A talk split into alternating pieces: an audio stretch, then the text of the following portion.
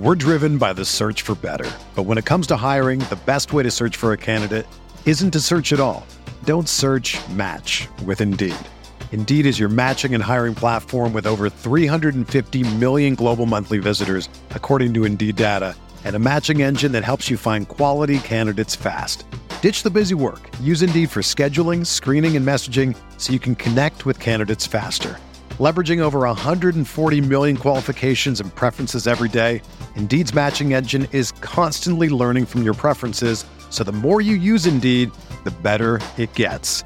Join more than 3.5 million businesses worldwide that use Indeed to hire great talent fast. And listeners of this show will get a $75 sponsored job credit to get your jobs more visibility at Indeed.com slash BlueWire. Just go to Indeed.com slash BlueWire right now and support our show by saying that you heard about Indeed on this podcast. That's Indeed.com slash BlueWire. Terms and conditions apply. Need to hire? You need Indeed. This podcast episode is brought to you by Coors Light. These days, everything is go, go, go. It's nonstop hustle all the time. Work, friends, family expect you to be on 24 7. Well, sometimes you just need to reach for a Coors Light because it's made to chill. Coors Light is cold lagered, cold filtered, and cold packaged. It's as crisp and refreshing as the Colorado Rockies. It is literally made to chill. Coors Light is the one I choose when I need to unwind. So when you want to hit reset, reach for the beer that's made to chill. Get Coors Light in the new look delivered straight to your door with Drizly or Instacart. Celebrate responsibly. Coors Brewing Company, Golden, Colorado. Arteta! What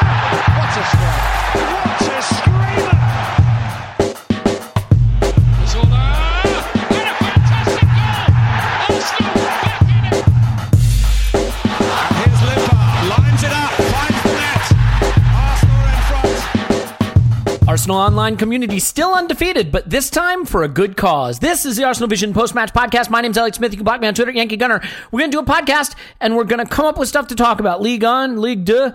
They're not doing football anymore. The Dutch league, they're not doing football anymore. UEFA wants people to do football so that UEFA can have its its future earnings revenue understood. Uh, players want contracts. There's all kinds of things to discuss. And here to discuss it with me is Tim. You can find him on Twitter. Stillberto. Hello, Tim. Hello there. And Clive. You can find him on Twitter. Clive PAFC. Hello, Clive. Hello, hello. Hello, indeed. Uh, Paul will be back in the future. Scott will be back in the future. These are hectic and challenging times. I hope you're doing well. And uh, I just want to let everybody know we had the debate. We talked about the players giving back part of their salary, and me, me, I will call myself out. I was like, they shouldn't do it. Not because I hate the club and helping people, but because I had reasons. We won't relitigate the reasons, but what we did agree on that podcast is helping out is important. It sure is. And so we are. Uh, we are matching every pound you give to the Arsenal Foundation up to 5,000 pounds. We want to blow past 10,000. We launched this yesterday and we're already uh, well on our way there and beyond. Uh, the Arsenal Foundation has been wonderful in, in helping us set this up. Uh, they do great work in the community. This is a community that is connected to the club, and that is the reason we are all here together. Uh, I, I think as much as we agree on football and disagree on football and argue and, you know, uh, laugh and joke and meme and all the things we do. The club brings us together. It's why I am recording with these two fine gentlemen today. It is why you are listening to us, uh, which we love you for and appreciate, and all the things we always talk about. But yeah, it is it is really special to remind ourselves sometimes just how much we do care about this club and this community and our willingness to to support it. So, if you'd like to help uh, support the community in COVID nineteen response, we are doing a fundraiser. You can go to our Just Giving page forward slash fundraising forward slash Arsenal Vision podcast. Uh, but an easier URL might just be the Arsenal Vision arsenalvisionpodcast.com forward slash donate. And that will then let you go right to the Just Giving page. Uh, all the money goes to the Arsenal Foundation. We are matching. So you give, we give. We're going to give anyway. But uh, you give more, we give more. And, and we want to really blow away the goal and give money to a good cause and show Arsenal that we are willing to give back a little bit. Now, look, obviously, if you can't, if times are tough for you, uh, as they have been for some of us on the pod, uh, then totally understood. Give to your means, and if your means are, are, are nothing right now, then you know just maybe sharing the tweet or the Facebook post or something like that would be helpful. But you know we we are all in it together, and, and we certainly want to do our part. So, uh, Tim, Clive, I know you guys are are proud and excited of this. Before we move on from it, just real quick because we are going to talk football. Tim, um, you know, the guys at the Arsenal Foundation have been have, and gals have been really supportive of this. It's a it's a great cause and it's one that's connected to the club. So not much more needs to be said, but but great to get back, right?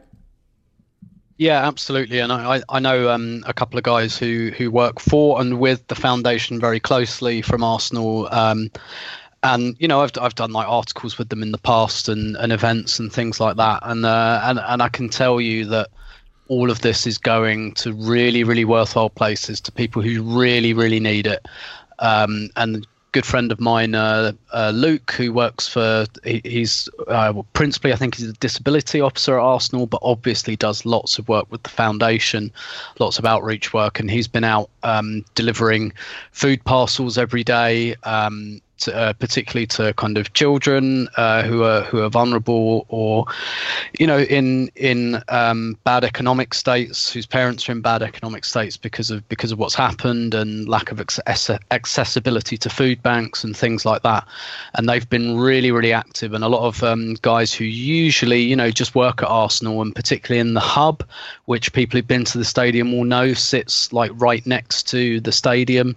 Um, and it's a little community space with a couple of of five-side pitches and everything. And a lot of the guys that usually work there obviously aren't working there at the moment, so they're out in the community and they're delivering food and amenities and, and things like that. And and you know just trying to um, trying to help people in Islington's lives feel a little bit more normal um, at the moment. So yeah, absolutely, really, really, really proud um, to be able to kind of help do a little bit um, for this for for for the foundation, and obviously it has it has an Arsenal link, a uh, very very strong Arsenal link, and that's entirely appropriate um, given this podcast and and given the fact that we get money for doing this podcast. So I think it's entirely appropriate that. Um, that we give some of that back to the very kind of thing and the community that binds us all together and, and, and means that we can we can have great fun um, doing this podcast. Yeah, well said. And I, I mean, look, there are lots of worthwhile charities, and you know, you certainly don't need to play the game of which charity is most worthwhile. The point is to do something, and this one made a lot of sense because it it is part of the organization that connects us all. And Clive, I mean, you know, it, it is hard for me to connect with the community as a local community. I connect with it as a global community, um, but the local community really comes to represent the, the, the global community. When Arsenal won the first of the trio of FA Cups to break the the uh, trophy drought, and you know there's the parade through the streets, and there's so many people there. You know, even though I couldn't be there, you feel like you're a part of that community, like you're a, a, a screaming voice in the crowd as Jack Wilshere is saying, "What do we think of Tottenham?" and Wojciech Szczesny is getting uh, drunk as can be. I mean, it, it is at the end of the at the end of the day a community organization that we support, and this helps the community. Yeah, absolutely. And I think um, most, a lot of people, especially local fans, obviously, who not, not everyone lives around the ground. Or everyone, you know, trains in, and but that whole area around the ground is just full of life memories for many people you know, whether they be pre-game, post-game, and uh, yeah, it's a part of London that holds a uh, special place for for for me from most of my adult life. Basically, I've lost many a memory on those streets, and um, I think when you first came up with the idea, Elliot, and we all spoke about it offline. I thought it was a, a really appropriate thing to do. It just felt like the right thing to do, and um, and it befits what we try to do on the podcast. Try to act with a bit of uh, integrity, and um, and this whole COVID experience is something that will one day, hopefully, we'll all look back on. And I said earlier online, I said basically, when we look back, I want to say to myself, how did how did we act? How did I act? Did I act in the right way? Did I behave appropriately to allow things to recover? Did I give something back? Because at you know at present, you know I'm in a fortunate position and uh, I'm still working and still doing okay. So have I done my thing? And I think this is a great vehicle and something that fits my life and many people's life listening. This was the vehicle I thought we'd try to uh, do our thing with, and I, I, think it's a great idea. And thanks to everybody that supported us so far. And I hope people recognise why we're doing this and continue to support us going forward. Yeah, well said. I um, I we won't do any more on this. We'll we'll get on to the football chat, but you know, it, it is interesting sometimes when you realize you know you're going through a personal hardship as you, you know not more than a couple of us here on the pod have experienced through this crisis and uh, so many of you listening may have as well and then as you start to see yourself coming through it it's you know i mean i hate to say it but it is easier to identify with the people that are going through that struggle um, and it just sort of reminds you that when you have the opportunity to help out that you know if you whatever you believe in in terms of karma or, or unity or, or pulling together uh, it's just certainly the right thing to do. And so we're happy to do it. And I, I think it also absolves me of any suggestion that when I was siding with the players not giving up their wages, that uh, I, I, was uh, being curmudgeonly in that assertion. No, we, we want to help out and we're, we're happy to do it. So if you want to go to arsenalvisionpodcast.com forward slash donate, and uh, click the button. It'll take you to Just Giving. Everything's on the up and up there, and it, all goes to the Arsenal Foundation. And as I said, for every pound you give, we're going to match. Um, we're going to blow away our goal. I am certain of that because if Arsenal has proven anything, it's that the sort of global and local online community is still undefeated. So, with that having been said, you know who isn't undefeated? Uh, Liverpool Football Club. And now it's pretty unclear what's going to happen with their season. Tim, uh, France have now decided they're not going to have a rest of the Ligue Un or Ligue Deux season. Uh, the Netherlands had already made that decision, I, I think, a week prior. And UEFA's putting mm. mounting pressure on clubs to do something so that they can figure out how they're going to make their money down the road. And I'm just sort of wondering as this all starts to coalesce, what your feeling is in terms of where this might be heading and, and if you have any greater clarity personally on on what you think the range of outcomes could be. So I don't have um, any great clarity. I don't think anyone has clarity on the kind of how. Um, but I think a few things have come to light in the last couple of, you know, in the last week or so, I guess. Actually, it's such a fast moving situation. Um, but I think, first of all, you know, UEFA have basically said uh, you cannot void the season and expect to come into our competition. So that's kind of, and, and personally, I'm, I'm happy with that. I don't think seasons should be voided. Well, I don't think the Premier League should be voided. I think that decision becomes much more understandable kind of lower down the leagues. Um, for example, where playing behind closed doors, you know, for leagues that don't have enormous broadcast uh, money attached to them makes no sense. Um, and that's why, for example, I think it's an easier decision for the uh, uh, the Dutch league to take. Mm because they don't they're not as dependent on broadcast money so it's easier for them to say do you know what uh, this isn't going to happen. Um, whereas in you know the the kind of big four, possibly big five leagues in Europe, that that's more of a consideration. And I know people, and I get it. I get why people kind of um, you know consider that a, a, kind of a tool of greed, but at the same time, you do have to acknowledge that that is where a lot of the money in football comes from. And if you cut it off, then it, that is, you know, however much you agree with the idea that that's where a lot of the money in football comes from, it just does. It's just an economic reality, and they have to deal with it. Um, but also, what it looks like, as well as saying you can't void, it's looking like UEFA are starting to set deadlines for when things have to be resolved. Um, and as much as I think still my natural inclination is to say, what is the rush? Just wait until um, you know things are a bit clearer and play the seasons out once it's safe to do so why is there this big rush and and you know sometimes I feel like there's an assumption that everyone's just kind of saying, oh, well, you know, like let's just void it and start in September. And, and I'm kind of thinking, you think things are going to be back to normal in September? That's dream world. That's mm. absolute dream world. They're not. Like next season is not running from August to May or September to May. That is not happening. Um, and European competition, that might not be able to happen next season at all. Um, so, you know, um, but on the other hand, to be fair, I think there are other considerations as well. So I think one of the reasons possibly UEFA's keen on setting a deadline, I think, is largely driven by their own competition. But I think they possibly see that if they just let everyone play their seasons out, everyone's season's going to finish at a completely different time. Like we could have a scenario where the Bundesliga can get finished by August, and there are other leagues in Europe that can't even start at that point. So then what does Germany do? Just like sit on its hands for another four months and waits for everyone else to finish. So I, I kind of I understand that there's like a need for synchronicity.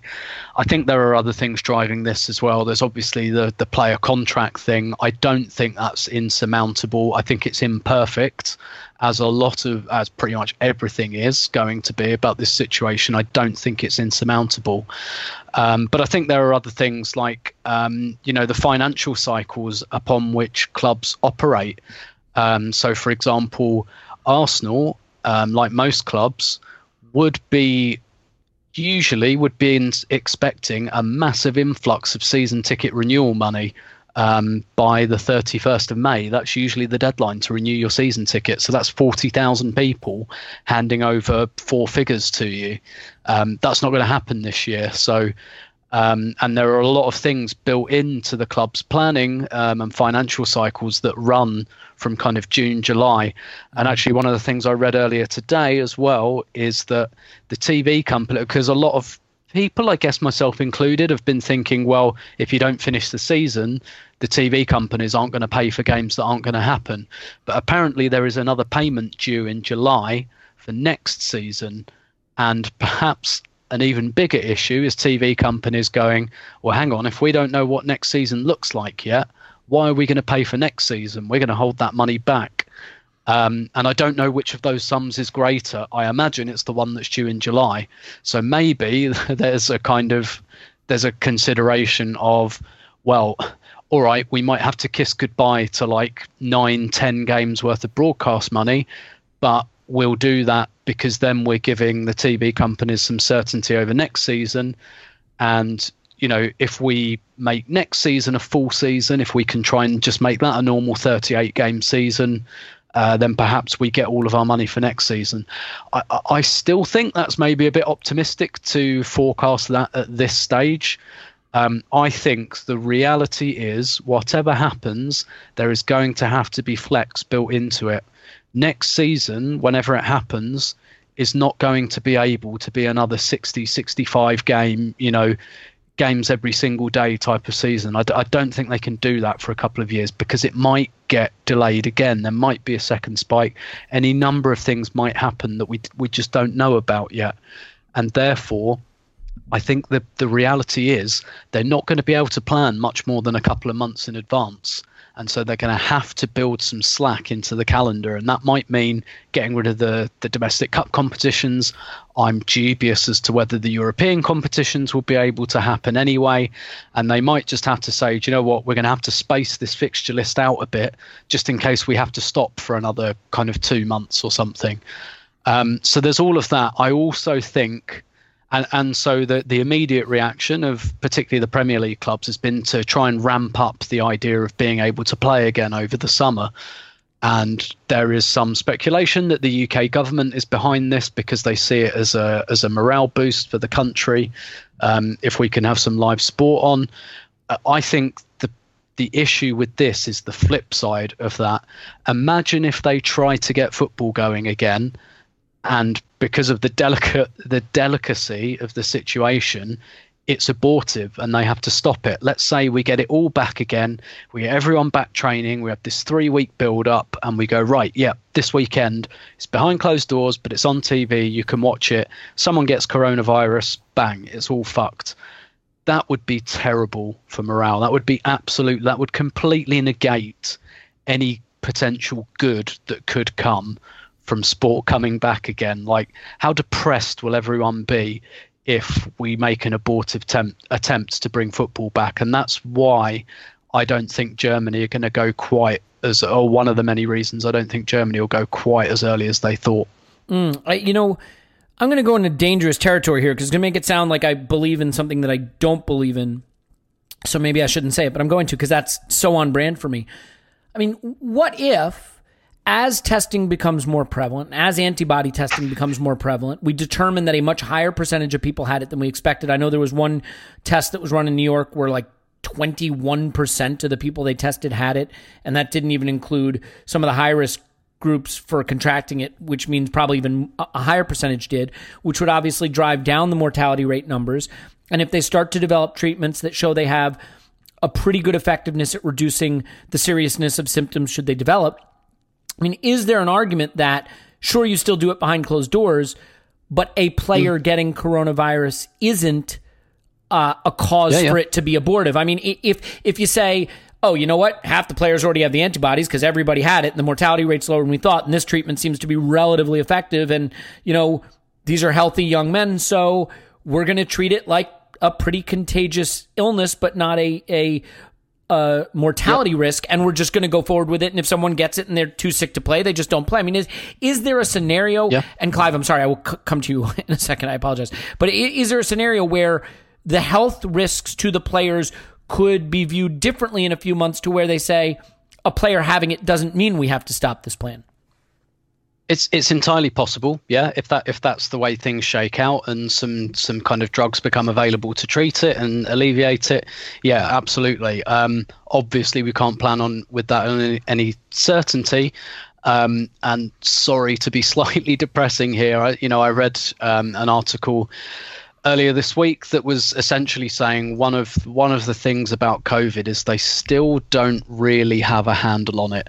They're still finding things out. They're still finding different ways that it affects and impacts people. And the blood and, clotting and diff- thing is really scary. Did you come across that one? Yeah, the the, the strokes yeah. and things like that. Yeah.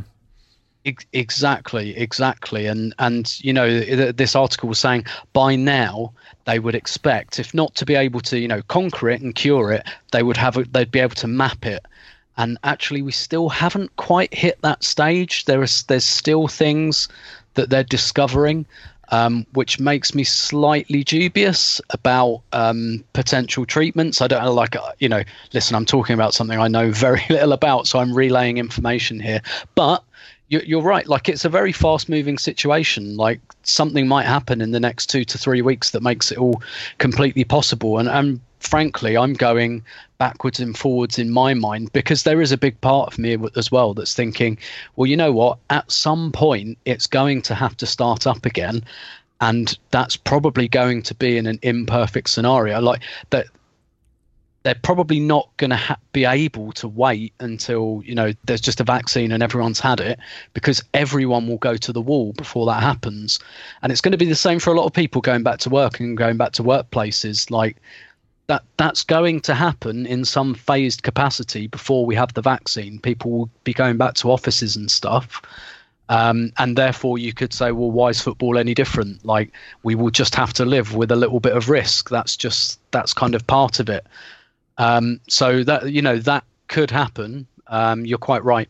Yeah, I mean because I, I think any suggestion that you're going to open anything up comes with the reality that someone's going to have it. And if you're saying, well, if someone has it, we shut everything down again, then you might as well not open up because it is an inevitability that someone will have it. So I think you have to decide we are never opening this period. Or if we are opening it and someone has it, we're going to treat it like a, you know, chicken pox, you know, not like the plague. And again, that's yeah. not that's not a scientific assessment. That's just a logistics assessment. So, Clive, I'll let you weigh in on this, and then I have a really interesting question for you that that sort of red meat you can sink your teeth into. But um, that sounds good. Maybe I'll have some steak tonight. Um, I think there there is a real question about risk tolerance and the extent to which you expose people to risk. I mean, how important is it to finish a season? Um, you know, setting aside tribalism and and you know wanting to laugh at Liverpool or not laugh at Liverpool. I mean, look, I have some sympathy with the idea that you're 30 years without winning a title, you're a fortnight away from celebrating it on record-setting pace, and you never get to. But in the interest of ever getting back onto a schedule that could approach normalcy, it would seem to me that scuppering this season and trying to start a new one in some semblance of a timely fashion is the smarter move for football. I get that that's not something Liverpool fans want to hear, and I get that that makes things thorny for UEFA and the teams that would compete in those tournaments. But isn't it fair to suggest that trying to plan forward for a new season starting reasonably on time is more sensible than clinging to the notion that you can somehow finish the season that you've just aborted and have it look anything like a real competition? It's um I think football needs to to wake up and, and, get itself out of its bubble really because you said you said about planning and how can anyone plan anything at the moment because we're not in control. And the virus is in control. And the only reaction to it is that's going to change things is, our, is science, basically. And the science is not there yet. As Tim alluded to, we are still learning about this new virus. And so I, I feel there's a huge unknown to how it reacts to different individuals, which doesn't allow us to take risk. I mean, we spoke about scenarios if football started and something went wrong. Just imagine somebody famous got ill. And I, I use the word famous because there's been so many families been affected by this, but I think it needs to be somebody famous get ill through a football match, and you know, God forbid, something happened to him quite seriously, and going to ask ourselves how important this all is. And it is very important to us all. We love the game, etc. But we love the game and we love all around the game. We were talking beforehand about um, the club, etc., and and our memories of the club. And, and football is something which brings people together, right? So when you're not bringing people together, you're basically playing a training game. So the product we think about bringing back is not the product that we all know and love, right? So, so can, can I stop you there about, just for one second? I think that's such an important point because if you're going to bring a product back that isn't what it was, using that product to presumptively finish a previous season makes it so divorced from, detached from what that previous season was that it's you're not really finishing the season anyway. You know what I mean? You're you're doing a different thing at that point. Yeah, you're going for emotions, right? So I've watched behind closed games, uh, behind closed doors games, and they're, not the same. Um, we we take anything at the moment. We, if, if man has had steak for a year, then you give him a little bit of steak, it's lovely, right? So we'll take anything at the moment, but it's not the same product. It's not the same thing, and I think it's going to bring its own problems. So the government are thinking, well, it'll be a morale booster. Well, throughout my entire life, I have, in the main watch football matches with other people. And so when at the moment I'm not going to the pub, I miss it. But when I do go to the pub, I normally go to the pub to watch football. This is football on. I'm going to really miss the pub. And people are going to replace it with something else. They're going to go around people's houses. They're going to be there's going to be there's going to be lock-ins in pubs behind shutters. There's going to be things happening around that game of football and it is not going to be conducive to social distancing. I promise you. In the UK, we had a very we had a very sunny weekend, and I think most people will say maybe the rules of social distancing weren't quite as adhered to this weekend as they were the previous weekend. So, so it's it's a situation that's going to develop, and we're not in control, and we need to accept we're not in control. We need to accept that this is something that's moving very, very, very quickly. Science is trying to catch up with it. We're trying to catch up with it knowledge wise. The government is trying to catch up with it. They didn't expect this to happen. I, I don't want to become political, but preparedness can be debated. And we're in a situation where this is something that's going to, we're going to have to learn to live with. And what that looks like is very debatable. Living with something like this, that could, between the three of us, we could all get and have three different reactions is something that has got too high a risk profile for me. Mm. And I think football needs to breathe, sit, wait, and stop holding itself to dates, stop holding itself to principles that are no longer up to date. The principles of football, we need to show, we need to rip them up. We need to rebuild them and start again based on what we can do whatever that is and whenever that is, and what we can do safely and morally. The situation yesterday, I think in the UK, I think there was a, uh, around 423 deaths recorded in the hospital, and I thought, wow, isn't that much better? Obviously, there was a lag on numbers. If it gets to the point where I'm saying, wow, isn't that much better for 423 deaths in one day, that tells me that people are becoming sanitized to this and without really understanding the impact. I had a great uh, show on TV the other week talking about where this is going to be in a few years' time, and we're talking about a national health service that's going to be massively under under threat for a short period of time, from a sorry for a period of time which is going to be unknown, but it's going to be under a massive litigation threat going forward with all the families that have lost people before before their time and how they react. And this whole situation is going to make football feel small. You know, it's going to make it feel small because it's going to be something that's going to be around in our lives in some way or form for at least half a decade. Yeah. You know, and Yeah. it's really very, very concerning. Yeah, the echoes of it, the reverberations of it, certainly. I mean, I, I have a friend uh, who I went to law school with who is a litigator, and you know he's bemoaning the fact that his law firm was was really struggling, and they were going to have to lay people off or furlough people. But what he said is, you know, make no mistake, we're going to be overworked, you know, for the next decade, just litigating concepts like force majeure in contracts. You know, what is an act of God, uh, and and how do you how do you get out of contracts, or how do you enforce contracts? There's going to be a lot of that, and you know, the, unfortunately, all of those things that that are sort of boring and dry and, and political or or legislative or whatever the case may be, contractual, they're going to have repercussions for the money in football, which goes a long way towards de- determining your club, the entertainment value, the players that you have, and things like that. So I, I think you're spot on.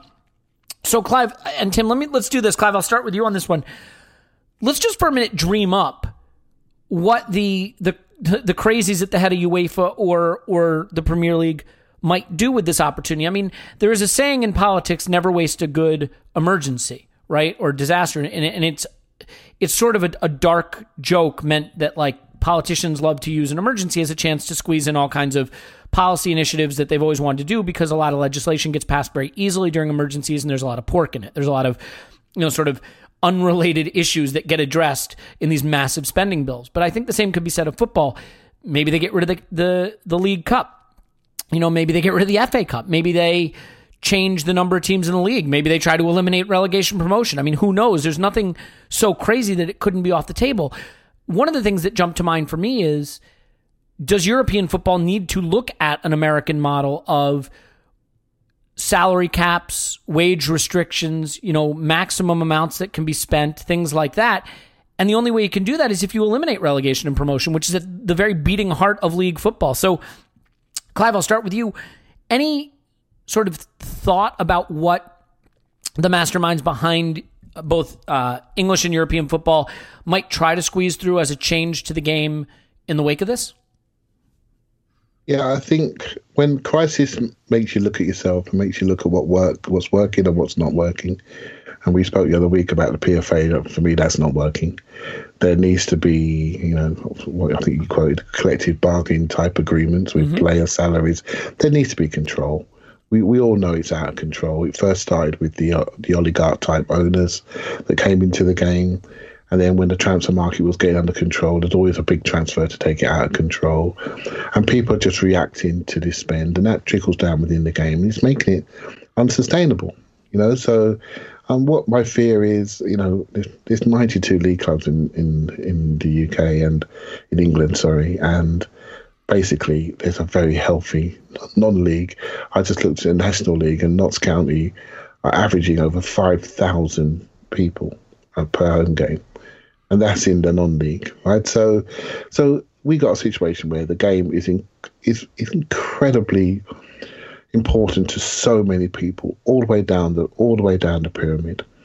But actually, my fear is there's going to be a breakaway, and because people are going to look at ways to recover lost revenue, and there's the, the haves, shall we say, if you look at the top six in the in the Premier League, the revenue between the person who's six, which I think is us actually in West Ham, I think we've got double the revenue at West Ham. There's a huge gap. There's a huge haves and have-nots. Regardless what's going on on the pitch, that's the truth of it, and that's going to be mirrored across the rest of Europe. So what does that say? What does that say we could be heading to? If you can have a smaller number of teams you can control, you can create masses of revenue by how that Super League is actually looked at and watched. And all the clubs say they're not interested in it, but trust me, they want to be where there's the most money to be made, and an opportunity, particularly next year, actually. That could be the one, but you know where they can actually look at a condensed way of football that you can control that you want to you want to try out and potentially we could we could lose a season of normal football and have something less structured and that, and that could be within each country. That could be, you know, no cup competitions. That could be no European travel. You can go one of you can go one of a number of ways. But I think it needs to. We need to be opening our minds up to it and not trying to squeeze in our old structures into a timeline which we are not in control of. Right? So we need to really free our minds and say, what are we trying to achieve here? What do we want to do? What can we morally? What is morally acceptable based on what's going on in the rest of life? What can we do to bring sport? Because it's not just football; it's sport. Sport back into the structures of, of everyday living, which is so important to so many millions of people watching sport, participating in sport in a safe in a safe way. Now, amateur sport is really under pressure for for the whole of this calendar year. So, at the professional level, what can we do? You know, what can we control? And on on the pay side of things, football has needed its financial reset for a while. We all know this. Um, we were the only club that tried to live in a dream world of self sustainability and financial fair play, and look where it's got us. It hasn't really got us anywhere. So now we're in a situation where everybody's looking at their financials and their lost revenue and their benefactors. The last time I looked, people don't like losing. They don't like losing money. That's the one thing there needs to be a reset in the game, and it's going to be so interesting to see how that impacts contractual negotiations, which I'm sure you'll get onto, um, and how that impacts players today in contracts and looking to get their next contract. It's just thrown one of the things. Also, we talk about loss of life, and um, that's most important. One of the big, big things about this whole thing is the loss of momentum for individuals and loss of ambition for individuals across the spectrum of life. You know, um, not just a sporting spectrum. People that had momentum in their lives that's been taken away, ambitions in their lives that have been taken away. I think that's a really sort of a un- unheard damage, you know. And a sporting life is very, very finite window, and we really don't know when so many, many really highly skilled and hardworking and talented individuals will be able to get their sporting life back up and running. Yeah, well said. I, Tim, I, I want to ask you the same question, and I'll just make a point because some people mm. may not sort of understand why I, I said that relegation and promotion might have to go away. So I do think that there is a real question of whether football can be sustained long term. And, and you can say, well, it's already proven it can be, but hear me out. With this idea that rich benefactor type owners can just come in and balloon the transfer fees to to the moon um, and balloon wages and come up with schemes for getting around financial fair play. And I, I, know City got their wrist slapped, but let's face it, like that doesn't take away any of their league titles. It doesn't take away any of the players from mm. their from their squad. I don't know how long that's sustainable. Now you have Saudi Arabia coming in for Newcastle, and you know this situation could just be further exacerbated. The way you prevent that is a salary cap, a wage cap like you do in a lot of American sport, where you say basically every club can only spend X. And there are loopholes and things you can do and luxury taxes and things they've come up with. But by doing yep. that, you level the playing field to an extent.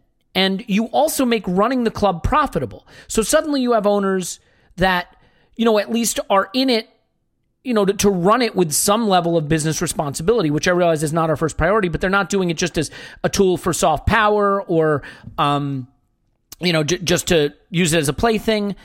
But here's the problem with a wage cap. What's the number one most predictive uh, thing you can look at, criteria for where you'll finish in the league?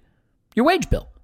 If mm. all the wage bills are essentially even, then an Arsenal could finish first. An Arsenal could finish 20th. That will happen. Some of the best teams in the NFL sometimes finish dead last because they just have a bad season. There's some injuries. Because when everybody's wages are roughly within a band of, of similarity, you could finish anywhere. Well, once you tell owners you can't outspend your competition, you can't protect them from being relegated.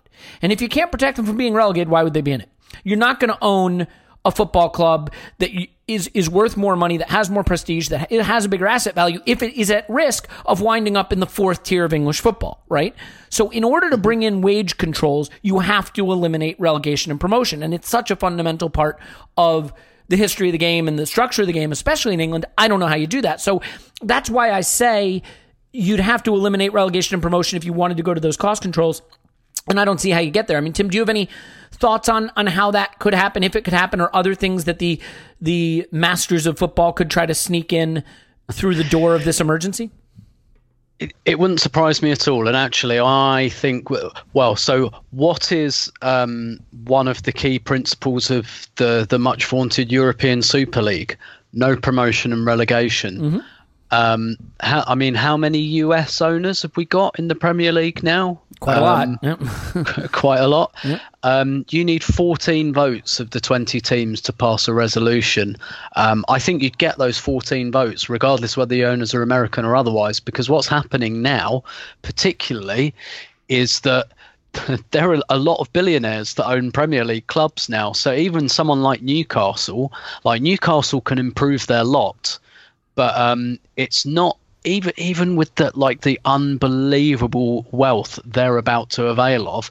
It's not quite like Chelsea and City when you know Roman Abramovich bought Chelsea. He was you know effectively the first the first real oligarch. I mean, we'd had like rich benefactors have always existed, but you know, the first like real kind of oligarch, we've got like a nation's wealth behind us type thing. And you looked at it and you went, well, well, Chelsea are going to win the league a few times. They'll eventually win the Champions League, and they'll be one of the biggest clubs in Europe. And that's exactly what's happened. The same for Man City, but there's there's like a critical mass of billionaires now, and um, unfortunately, kind of after the horse bolted with Chelsea and Man City, eventually controls were bought in. And I know FFP is quite flimsy, but it still has had an impact. Like, look at um, Everton, for example. You've got Everton backed by a billionaire. It hasn't really done a lot for them. And they have spent loads and loads and loads of money and they're still like the really the best they can hope for is like seventh maybe they can steal sixth which you know as far as things go is not a fantastic return on investment. Hmm. So you look at newcastle and you think okay you're kind of floating around lower mid table you're maybe a relegation threat. Probably not at the moment when play stopped but no, like nobody would be massively surprised if they went down. Like with the the control like, like they can't do what Roman Abramovich did. They can't just come in and go right we're spending like a billion pounds on the squad because of the controls that exist. So realistically Newcastle what Newcastle are doing is effectively going well maybe we'll qualify for the Europa League um, which will be better than getting relegated but it's still small beer really. Um, therefore yes, I, I think that if that vote was put uh, if that vote was put before Premier League clubs right now, um, I think there's a good chance that 14 clubs would vote for it, particularly in in this scenario. And um, you know, j- just to expand slightly on on uh, the question you, you set particularly to Clive, you know, stuff like the League Cup. Yes, the League Cup is going to bite the dust because um, it will go. It will have to go for like one season anyway, and nobody's going to miss it. Nobody's going to want it back. And you know what? We're going to lose some league clubs. So things like the League Cup, there's going to be a natural contraction anyway because some clubs are going to go out of business and they're not going to be in the league anymore, and therefore the kind of the structure of something like a League Cup won't work anyway. Um, in, in terms of, I guess, like innovative ideas, or not even inno- innovative ideas, but ideas, I, I guess one I'd throw out there is the Women's Super League uh, moved from a summer to a winter season in 2017. And the way they dealt with the transition, because the season was finishing in like February, and they went, no, no, no, we want to line up with the with the men's game now. And the way they dealt with that gap was that from late March until um, late like early June. Um, they did something called the Spring Series, and that was just it was a league, and everyone played each other once. And you know, you kind of you got your fixtures, and everyone played like an equal amount of home and away games. But yeah, the league was slightly slanted. So, for example, in the Spring Series for Arsenal, they got their main competitors Chelsea and Manchester City away. They didn't get to play either of those teams at home. So it, you know it was imperfect and it was slightly skewed, but you know what? It was a competition, and the great thing about it was it actually ended up being a really really exciting competition. And the main reason, and this sounds a bit weird, but the main reason was that not everyone took it that seriously Um, and so, what happened, for example, Arsenal decided to experiment with some young players because they thought, okay, this is a bit of a free swing. We've got, and bear in mind the league's smaller, so at the time I think it had 10 teams in it. It's got 12 now. They went, okay, we got nine games here. We don't really care if we win the spring series or not. Like, that's not going to be like, you know, it's not going to be like a massive moment in our history. So we had a pair of teenage centre halves, and what we did was we played them in every single game. And it was really great fun. And some of the games that I saw in that little two month period, there was a four all draw against Liverpool. There was a two all draw against Chelsea with two games in the last minute, uh, two goals in the last minute, um, one from each team. Like there were some really, really good games. Um, and part of it was, you know, you know, sometimes how League Cup games are quite exciting because um, no one really takes it that seriously, and teams put their young players out, and mm-hmm. teams try things out tactically. That's kind of how the spring series turned out in the women's game, and um, and and I think, and particularly if you're talking about you know, once football's ready to come back, not everybody is going to be in an emotional place to invest in it to the extent that they were when play stopped. So actually you know, taking a little bit of the seriousness out of it anyway might be quite good. So doing something innovative with next season like that. Um, or introducing some kind of playoff system, and they might have to do that anyway because of what I was saying earlier. They might there's going to have to be slack in the fixture list, and maybe they say something like, "Look, if we have to stop again for a couple of months, we'll pick it back up with a playoff, and we'll finish it that way." And they might have to just be, you know, take things as they go. And it might just be a really good chance for them to experiment with a few things um, that, you know, tradition has kind of blocked them from doing in the past. And if they don't work, fine doesn't really matter. It was an it was a tool of necessity don't worry about it. They might work. We might really have an appetite for playoffs like they do in the states. Like we mm. don't really know because we've never other than in the football league we've never really tried it here. Like i know in brazil for example they used to they loved the playoff thing. They they went they went to like a European league system about 15 years ago, and every year there's the debate about bringing playoffs back. They've got much more of an appetite for it. Maybe we'll develop an appetite for it. Maybe we won't. Maybe we'll think, no, this is rubbish, but we understand this is kind of a one-off. Like there is there is an opportunity here, I think, to be a little bit creative, to create that flex, and to perhaps take advantage of the fact that people might not be as invested and they might be more prepared um, to do things like this. And they might think, well, okay, you know, we're going to play each other once a season. And yeah, maybe we've been a bit screwed on the fixtures because we've got to play like three of the top four away. But you know what? Um, like tough shit. That's just the way it goes, and and maybe we can get like a little bit of that fun back that I think elite football is losing and has lost. It's become too serious. It's become, you know, I. I, I think VAR. We just have to open our minds up, Tim. We just yeah, have to open yeah. our minds up to the possibilities that are ahead. Yep. And I, like I say, we have to throw away those structures. Because we are not in control. Yep. We are not in control. We what we can do what we have to do, like many businesses out there at the moment, is we have to be strong enough and positioned well enough to adapt to what's yep. been we are allowed to do. And I don't, you know, I, I, I, I care what it is, but I don't care what it is, as long as it's appropriate for the circumstances by which we are living. And I think that's the really key thing. And you know, like, like for me personally, like a big watermark moment um, that's made me feel a bit more disengaged from uh, from the Premier League and the context that my club operates in is is VAR, and it's not just because I happen not to like it. Um, and I happen to think it, it, doesn't really work. But for me, it signals the moment that football started taking itself too seriously. The moment that it went, we cannot tolerate like a refereeing decision that we don't agree with like this is too important there's too much money you know this is too serious for us to tolerate that anymore that that's where like my big disengagement came with VAR it's like, to be honest like I can I I don't like it but I can tolerate like a 30 second or a minute stoppage in an hour and a half game quite quite often like large swathes of football games, nothing fucking happens anyway, and it's fine. But for me, it's the principle that that was the moment that we all started taking this too seriously, and it became work and not fun. Mm. And Mm-hmm. I, I You really sure, sure it wasn't when you started the out of podcast? No, no, I no. think also, Tim, what it also did, and I mean, this has started for many, many years, you know, with people changing, you know, Premiership games at the last minute and people like yourself having to rearrange travel arrangements and things like that. But what this finally did for me was it disrespected the people in the ground.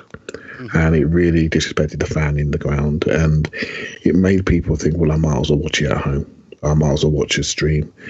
And now potentially there could be a a reset there because if we do play behind closed doors, I think people will now realise how important the fan is. And they've got to really think about the fan experience. And um, for many Arsenal fans, the fan experience for over recent years hasn't been great because we've we've been so focused on winning or being in top four, etc. Or we're coming out of one manager had a bit of a purple patch with a new one, then coming out of another one. So you know, we make it what it is and we enjoy the social and we all get pissed up and it's great. But it hasn't been what it used to be. But that's I don't think that's just Arsenal. And maybe that's just me in my more mature years sort of thinking about the game that way. But I do feel there's been a disconnect and I felt it more this year, hence why I've been more involved in non league football. I felt it more this year. And I think football needs to think very, very, very carefully about its connectivity to its fan base and really, really recognise that it's important we have a product, and part of that product is the fan in the ground. And I think VAR was a step to caring more about the conversation in the TV studio rather than the people watching the game. And I think, I think the soul of the game has been affected by it. And I said that from the start. And I think now we've all got time to breathe and think. It's not a VAR conversation.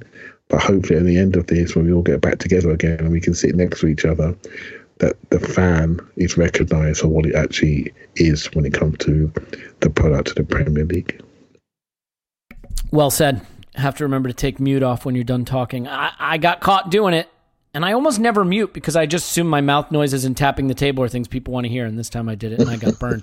um, I think we should start to wrap up. But you know, I, I do think one thing that this this does give us an opportunity to do is really reflect on what what is it about football that we love and what is it about football that we've just been conditioned to love and i, I do think that there there is a question i have for mid-table fans and lower table fans as someone who has recently become a mid-table fan um surely there is more to be had from watching football than hoping you finish 11th and maybe get into a europa league spot Surely there is more to a season than hoping to escape relegation. The relegation battle is fun for the neutral, but it's not a it's not a thing to strive for as a fan. Now maybe I don't know, maybe if you're a Birmingham City fan like that's fine. And maybe if you're a Southampton fan like trying to get up to the Europa League places is fine. I can't imagine it is. It certainly doesn't feel that way to us as Arsenal fans and that may be because we're spoiled brats, but like maybe there is a scenario where there is no relegation and promotion and I don't know how you decide who's in that league, but maybe a Premier League where every team starts every season with dreams of a title because there is there are cost controls, there are wage caps, and even small clubs, if they spend to the wage cap, you know, can pull pulling a Leicester won't be a once in a hundred years thing; it'll be a once in a three or four year thing. I mean, may, maybe that creates a game that engages us more, that brings back something that that we didn't even know was lost. I don't know. I mean, I we love football because we are addicted to it. But is the game healthy and good? I don't know that we could say it is. Um, and I, I think everybody kind of just below the surface understands that. Um, there are people, there are fans of the game right now, uh, maybe a younger fan, whose way of following the game is to watch whatever highlights get posted on Twitter or in Reddit, watch goal clips, post memes, and have fun with the game that way and play FIFA Ultimate Team. Like the way people are connecting with the game is changing. So I think the idea that there are any sacrosanct legacies or traditions is is just not accurate. And and you know the question, think, yeah, um, go ahead, Clive. Sorry, mate. I was going to say, I think the way people consume the game is different. I mean, I think in, in the olden days, there were times when everyone sat and watched the whole live game. That's not the case anymore. People take snippets of the game, people follow the game online. people they don't just sit and watch the game like we used to because there's so much live football. It's almost saturated. Uh, So I think the way we consume it is differently. I'm not one for not having promotion and relegation because that's all I've ever known. I think it creates a, a jeopardy that we need to have. And I think if you look at the the championship, almost every club in that championship, apart from maybe Luton Town, has been in the Premiership at some point. You know, and I think you need to have that sort of hope. You need to have the mountaintop ahead of you. And although I do think there's going to be a situation where there's going to be lost uh, lost revenue recovery, and that could open us up to a separation, I generally hope it doesn't happen because the pyramid is what makes the the, the English game really special for me, and um, that pyramid needs to be kept in place, even though it's going to be contracted because I do think some League One clubs and Will League fold. Two clubs are going to find I, are going to find it very very tough without some sort of bailout because contractual expenses are still there and there's no revenue coming in. There's going to be a lot of footballers unemployed very, very quickly with no chance of employment in the near future, particularly at lower league level, and that is awful. It's absolutely awful, you know. And these guys are not on the money. We talk about Mesut Ozil, for example. So there is so much pain. There's so much reset to go through, and none of it's a controllable variable for us to to manage going forward and plan against. We just have to wait, and I'm afraid the answer's in science. And until we that gets sorted out, um, we can't even think about planning to the structures that we're normally used to. the phrase that comes to mind for me is football is dead, long live football, because it will inevitably change and we will inevitably lap up whatever they give us. I don't think it is beyond considering that maybe what they've been giving us is a little more broken than we recognize, and that maybe there is another way to do it that, although it breaks with tradition and breaking with tradition is hard and painful, may actually be better. Tim, I'll finish the topic just by asking. I mean, I'm sure you know fans of clubs that are not competing for titles every year. Is Yeah. is it rewarding to root for eighth place, to hope for a Europa League ch- spot, to maybe finish top half of the table, have a couple of good days out? I mean, I think what's changed, right? Tim, when this was predominantly an activity that was at the stadium, you went to the ground, you had Yeah, yeah. you had drinks with your mates, you you sang the songs and you went home. Where you finished in the table was just sort of a byproduct of an activity that was social and, and celebratory. But now that the overwhelming majority of people consume it online and on television, for those people, it's not that experience. And so I have to wonder what those, the fans of those clubs, or how those clubs even attract fans to root for a mid-table existence. I mean, is there is there a way for that to work in a football game that now is dominated by TV money and broadcast revenue and streaming rights more than the the, the experience at the ground?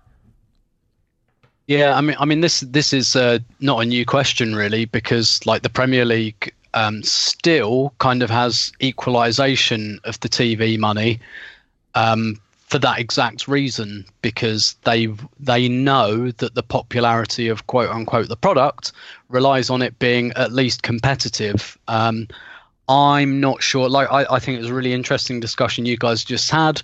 Um, I think, like, looking at the way that millennials consume football um, is a worthwhile exercise at the moment. If you're thinking about this is a bit of a year zero, this is a bit of a millennium bug moment, and it all needs resetting anyway, and nothing's off the table, and all the traditions are out the window anyway. They've been thrown out the window for you. Um, so, look, looking at things like that, I, I think very very worthwhile and there's there's um there's a chance to kind of take a breath and and look into some of those things um but the, i mean the other thing is i'm not sure how interested um some audiences are in kind of it, well, I, I think there are a lot of audiences that, are, that aren't interested in the league being equal. They're interested in what's best for their teams, and they consume their teams. Um, and you know, there's there's been a natural move towards that anyway. Um, hence this podcast. People want like club uh, specific content and stuff like that. But but I, I do think as well that that quite a lot of people. Uh, that, sorry, there there is perhaps a generation that isn't as interested in in perhaps the idea of um, of of the league, of the games being competitive. Like um, you look at Barcelona, for example, people like one of the big ways Barca make loads of money is that like Barca rarely sell out the Nou Camp. This is this is one of like the kind of the big lies of their success. They very rarely sell the Nou Camp out um, for most of their games, and the Nou Camp is a really bad crumbling, I'd say dangerous ground, not even just decrepit, but dangerous um, actually to watch football in. And uh, but the but the way they make their money is they charge their socios um, peanuts to watch relative peanuts to watch games, but they charge tourists top dollar. They charge their one time only customers mm. lots of money, and they sell packages um, to people who come from other countries. And Barcelona's a beautiful city. So you go to Barcelona for the weekend, you have some tapas, you have some beer and some sangria, you go and watch Barcelona. Those people don't want to watch a 1 1 draw. They don't want to watch. Um, Getafe shit, shit house their way to a 1 1 draw. They want Messi to score five goals and for it to be 6 0 and then to go back out into Barcelona and have a couple of drinks. So actually, I'm not sure how important the equality of the competition is to some people, um, and therefore. Uh, whether the powers that be will consider that an important thing to preserve or even to try and claw back. Um, if you look at the uh, just look at a list of the English League champions in the 70s. I think there's seven teams that won it inside that decade. Um, you know, it was hugely competitive wasn't very popular mm. though um, wasn't hugely popular. You know a lot of the popularity is driven by these these kind of huge brands in football. And that's why i think um, as as much as there's there's reason not reason but you know one of the hopes is there are good things that we can do. I th- i think unfortunately the world doesn't work like that. And people's habits and people's voting habits and things like that shows you that's not really the world that people want either um, that inequality is is something that generally is of interest um, to a big part of the population, and therefore I think a European Super League will happen even quicker on the other side of this because there are some clubs who are completely yeah. insulated from this and they're going to come out of this and they're going to go why are we like why why are we with these peasants who've got the begging yep. bowls out we want to go and play with our mates PSG exactly Juve we we want to go play with those guys and the guys that like the ones that are still able to spend 50 million pounds on footballers. We don't we don't want you know we don't want like Southampton with the begging bowl um, you know rocking up at our place anymore. Like I I think you know they're going to want they're going to want absolute certainty, Tim. Yep. They're going to they're going to take it in the pocket right now because they have to yep. to, to protect their asset. But going forward, they're going to say, "Oh, by the way, lads, I'm not doing that again. Well, I want yep. absolute well, certainty going forward." Well, th- th- think of the financial reality because here's the deal. Right now, if if I said to you which is going to get bigger viewership, Barcelona versus Manchester City or Manchester City versus Southampton I think we know mm-hmm. the answer. It's Barcelona, Man City, mm-hmm. right? Um, you know, Liverpool, Real Madrid, going to get more viewers than Liverpool, Birmingham City. And one of the reasons is not just the fact that Liverpool and Birmingham City is not even matchup.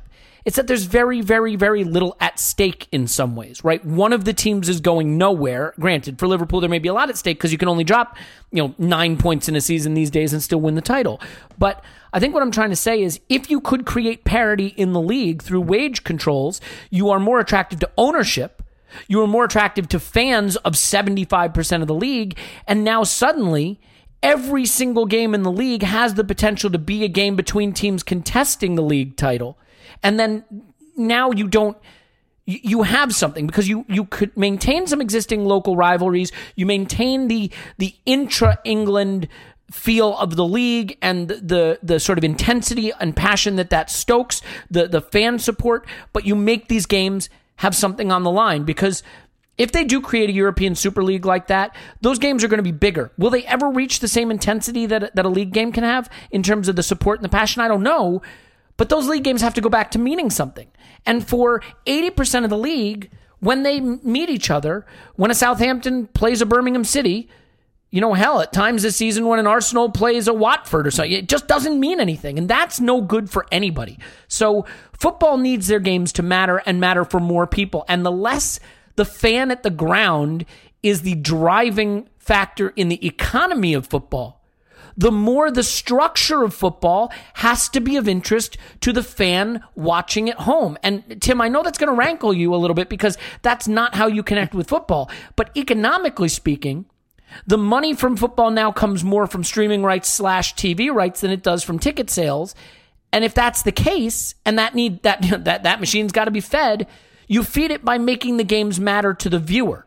You can no longer say, "Oh, Yeah. hey, it's it's about a piss up and your friends," and you know that's the story that football was able to tell people Yeah, yeah. to get away from having to actually have some of these teams mean anything, you know, competitively. So. It'll be interesting. Look, we've hit the hour mark on a topic that we will have a lot of time to discuss. I was going to ask you what you thought of Saka's cryptic tweet with a, a, a um, what are those things Bee called? stain. It, it was it was a it was a uh, the the thing you turn it over and sand runs through it and it, The egg timer. The, the- but it's but it's called a what what the hourglass an hourglass. Jesus. Yes. For Yeah. goodness sake. Um, also, my favorite shape. Never mind. Um, so, yeah, we were going to discuss that, but you know what? It'll all be determined. Clive is convinced it means he's staying, so that's good. We can move on. Clive's on Twitter at ClivePFC. Thanks, Clive. Thank you very much. Tim's on Twitter at Stillberto. Thanks, Tim. My pleasure as always. My name is Alex Smith. You can block me on Twitter Yankee Gunner and give, give, give generously. Or if you can't and do not have the means, then we are with you and we care for you and we hope that there is support for you. And hopefully, maybe some of this support will find its way to you, but we are all in it together. So if you want to do it, you can go to arsenalvisionpodcast.com forward slash donate. arsenalvisionpodcast.com. You'll see a banner on the site, or you can just go to Ar- Arsenal Finish, arsenalvisionpodcast.com forward slash donate. It'll take you to the Just Giving page. I'd give you the Just Giving page, but it's like a long URL. But if you want to look it up there, it's the Arsenal Vision podcast one. And we want to thank uh, the Arsenal Foundation so much for uh, helping us understand how to do this, put this together, and execute on this so we can raise some great money for a great cause. So we're all in it together. We love you, and we will talk to you after Arsenal 20, COVID 19.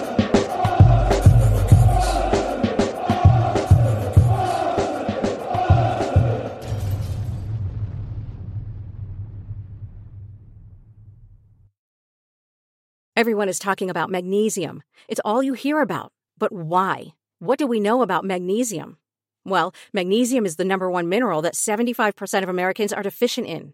If you are a woman over 35, magnesium will help you rediscover balance, energy, and vitality. Magnesium supports more than 300 enzymatic reactions in your body, including those involved in hormonal balance.